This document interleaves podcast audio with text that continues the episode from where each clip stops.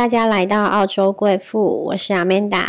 先自我介绍一下，我是生活在澳洲雪梨的台湾人。我的本业呢是房产的买家经济。那我对呢个人的职业探索、个人的生涯规划，然后个人能力的提升、心灵的成长、生命的议题都非常有有兴趣。那开这个 podcast 呢，就是想要跟大家聊聊很多不同的人生课题。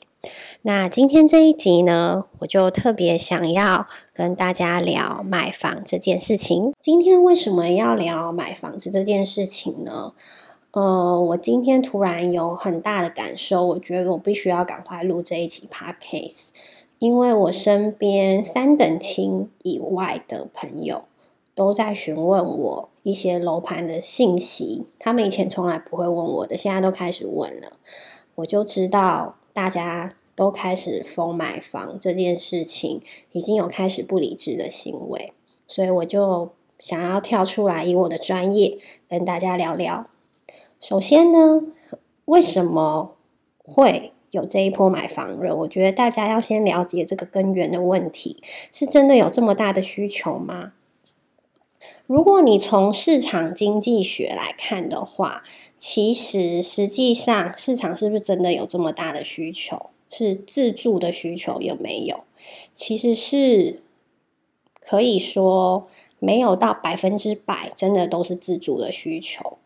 嗯，绝大部分呢会推动这一波房市热潮的原因呢，第一个根源呢就是每一个国家都在一直印钞票。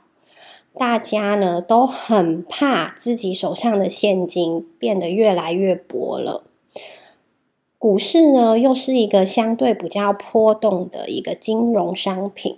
那从历史的角度来看，房地产呢是一直都在增加的。虽然可能有短期的微幅下调，可是它的价格因为通货膨胀的关系，一直以来十年、二十年、三十年，价格是一直堆叠上去的。所以大家都想把钱放在一个比较稳健的资产上面，原因就是为了保护自己的现金。那另外一个推升的原因呢，就是每一个国家的央行都在降息，这造成什么样的一个嗯景象呢？所有的定存都从银行里面释出了，那大家钱没地方去，就是往房地产走。所以这一波呢。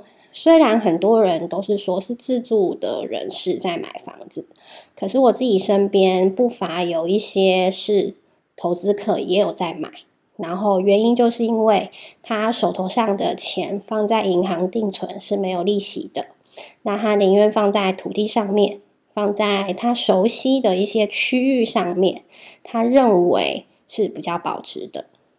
那这件事情是不是正确的一个判断呢？我觉得要看每一个城市的人口来判定。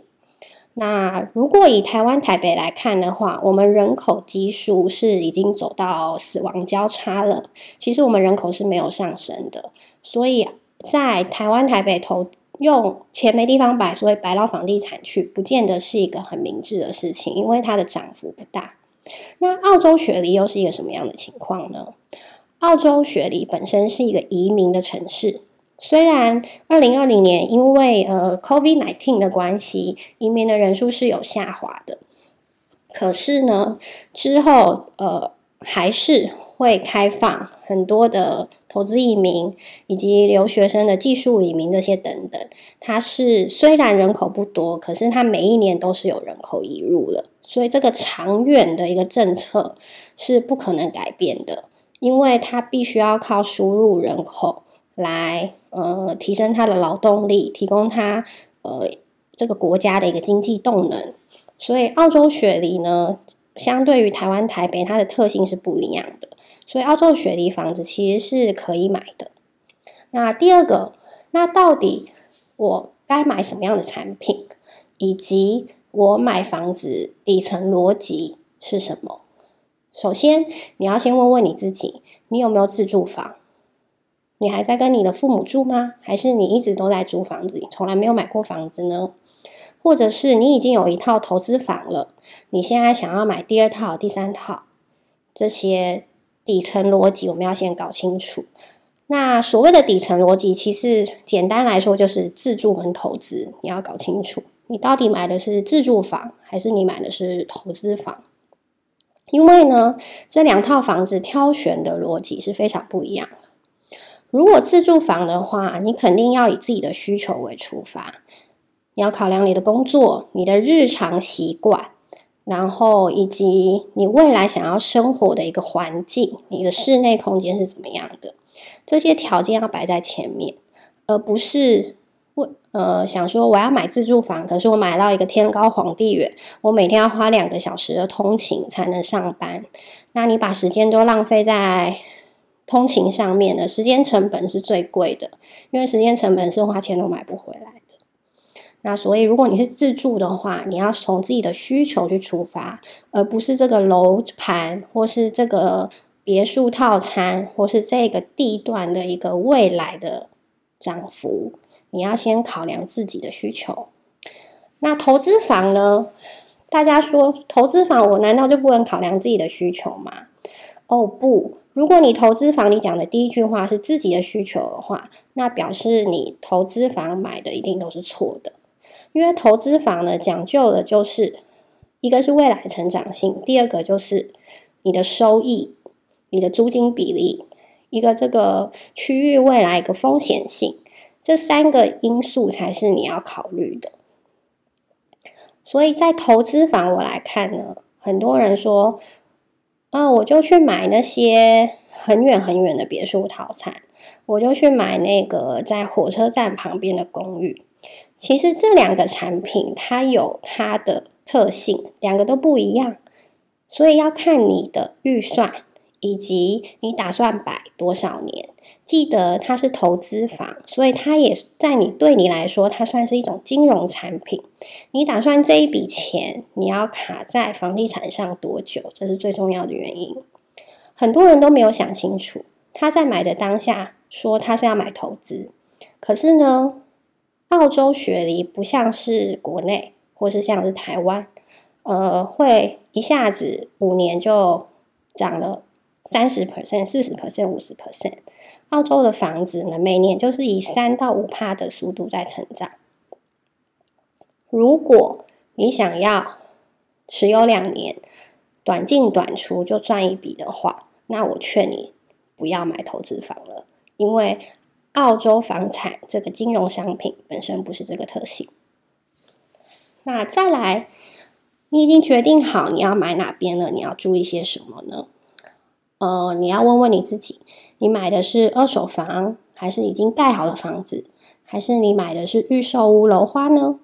如果是预售屋楼花的话，很多人就会说，我要怎么判别？因为我就一张图纸，我只能知道它的朝向、它的 layout。你这个想法是没错的，因为你知道的信息其实是不对等的，你看不到这个。大楼现在跟你说七楼，可是七楼它盖好之后，它的景观确切是长什么样子，你是不知道的。那你唯一能做的就是从这个开发商的实力，还有这个建筑商过去的一个经验去下手。你买的楼盘是不是有经验的开发商，或是有经验的建筑商呢？这个是非常重要的事情，在全世界买房子都是。不要去买一案建商或是小建商的预售屋产品，你这样子等于是把自己铺险在风险当中。那如果你买的是二手房的话，那记得不要省钱，你一定要花钱去买。呃，如果是 house，记得一定要买 building inspection report。那如果呢，你买的是公寓，记得呢一定要买 strata report 或是 building report。为什么呢？因为呢，这些报告里面会显示出这个房子有没有漏水，有没有曾经有重大的瑕疵被修缮过。因为你买的当下，你大概买之前你顶多就看个两三次，很少人会看到十同一个房子会看到十遍以上才签合同的。那这时候呢，你就只能透过这些专业报告来解读这个房子的一个历史。它就像房子做了一个初步的健康检查报告是一样的意思。那另外呢，买房子最重要就是你的财务喽，你的金融喽，你到底要全部现金去买，还是贷款去买，还是一半贷款一半现金？其实这要看你自己偿付贷款的一个能力。那以现在的长期趋势而言呢，当然是贷款买房子才是正确的事情。全款买房子的人其实是不明智的，因为呢，你可以贷款，贷款之后出来的资金，你可以拿去做一些其他稳健的金融投资。